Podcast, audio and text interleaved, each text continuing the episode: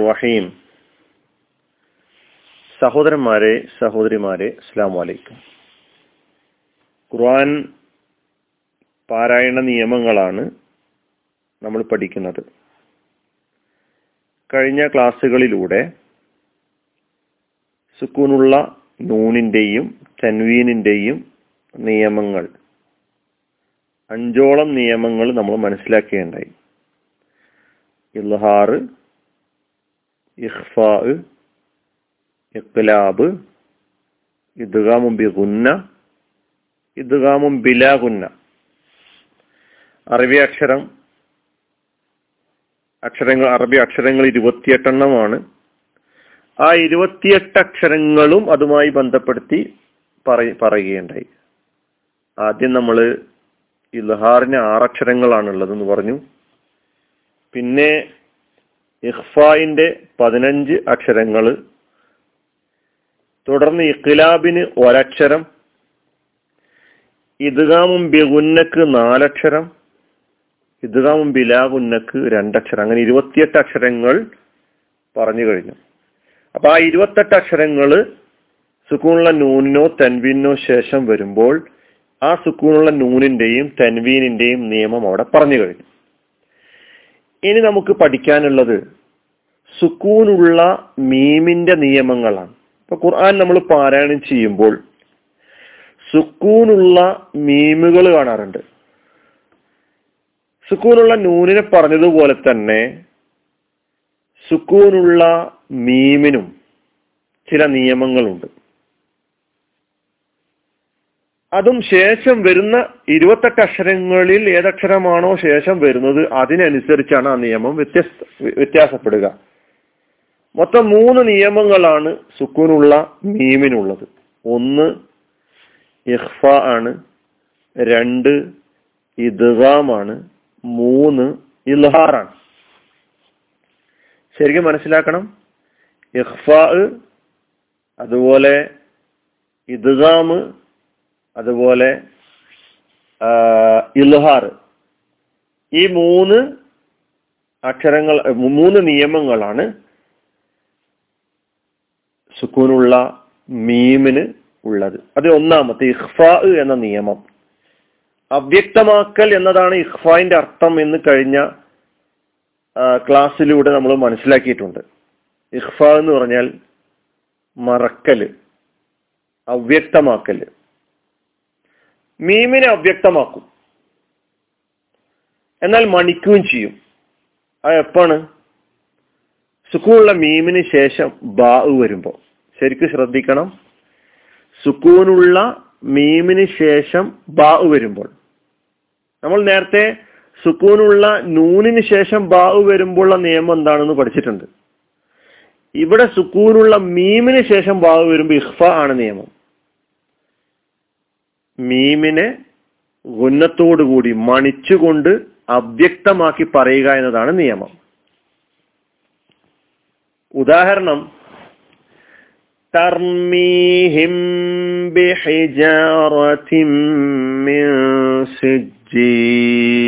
ഇവിടെ എന്തൊക്കെ നിയമങ്ങളുണ്ട്? നമുക്ക് ഇവിടെ പഠിക്കാൻ പോകുന്ന നിയമം മാത്രം പരിശോധിക്കാം. തർമീഹിം ബി സുക്കൂനുള്ള മീമിന് ശേഷം ബ ആണ് വന്നത്. തർമീഹിം ബി.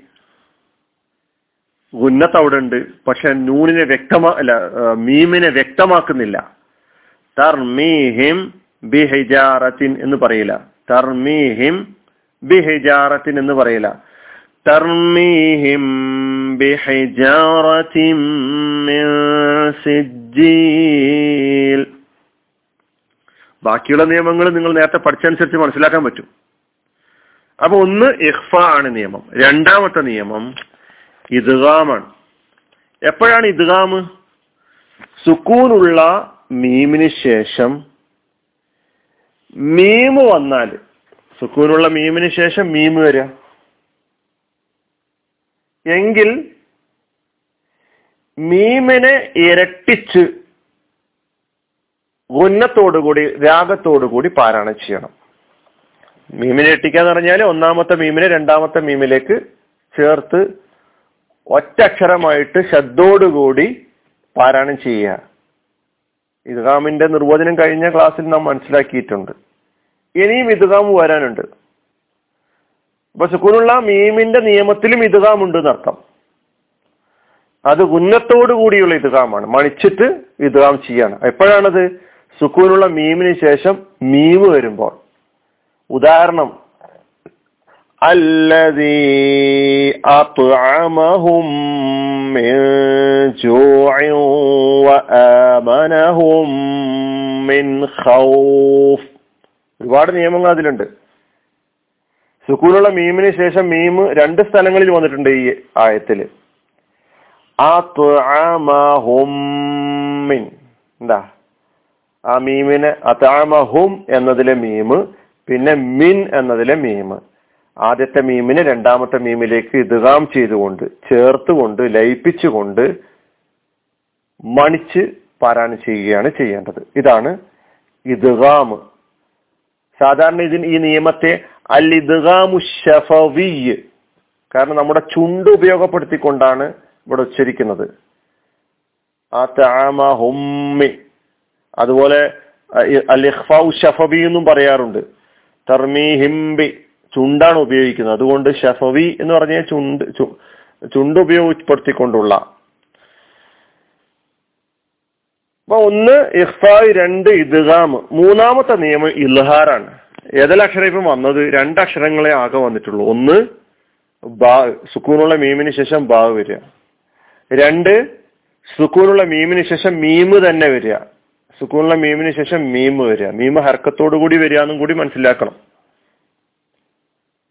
അപ്പൊ ഈ രണ്ടക്ഷരങ്ങളല്ലാത്ത ബാക്കി അക്ഷരങ്ങൾ ബാക്കി എത്ര അക്ഷരങ്ങളുണ്ട്?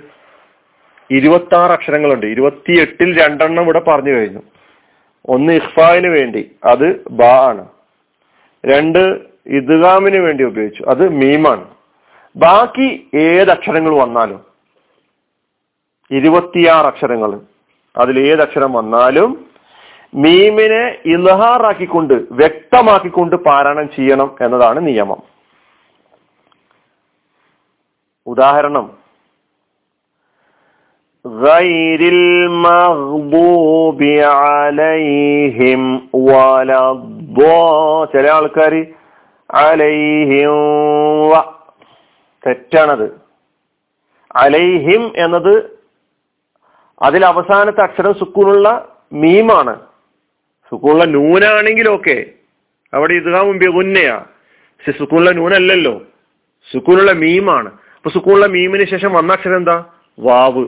വാവു അല്ല മീമും അല്ല. വാവാണ്. വാവ് വന്നാൽ വാവ് ഇരുപത്തി ആറ് അക്ഷരങ്ങളിൽ പെട്ടതാ. ഇരുപത്തെട്ട് അക്ഷരങ്ങളിൽ രണ്ടെണ്ണം നേരത്തെ തന്നെ പോയി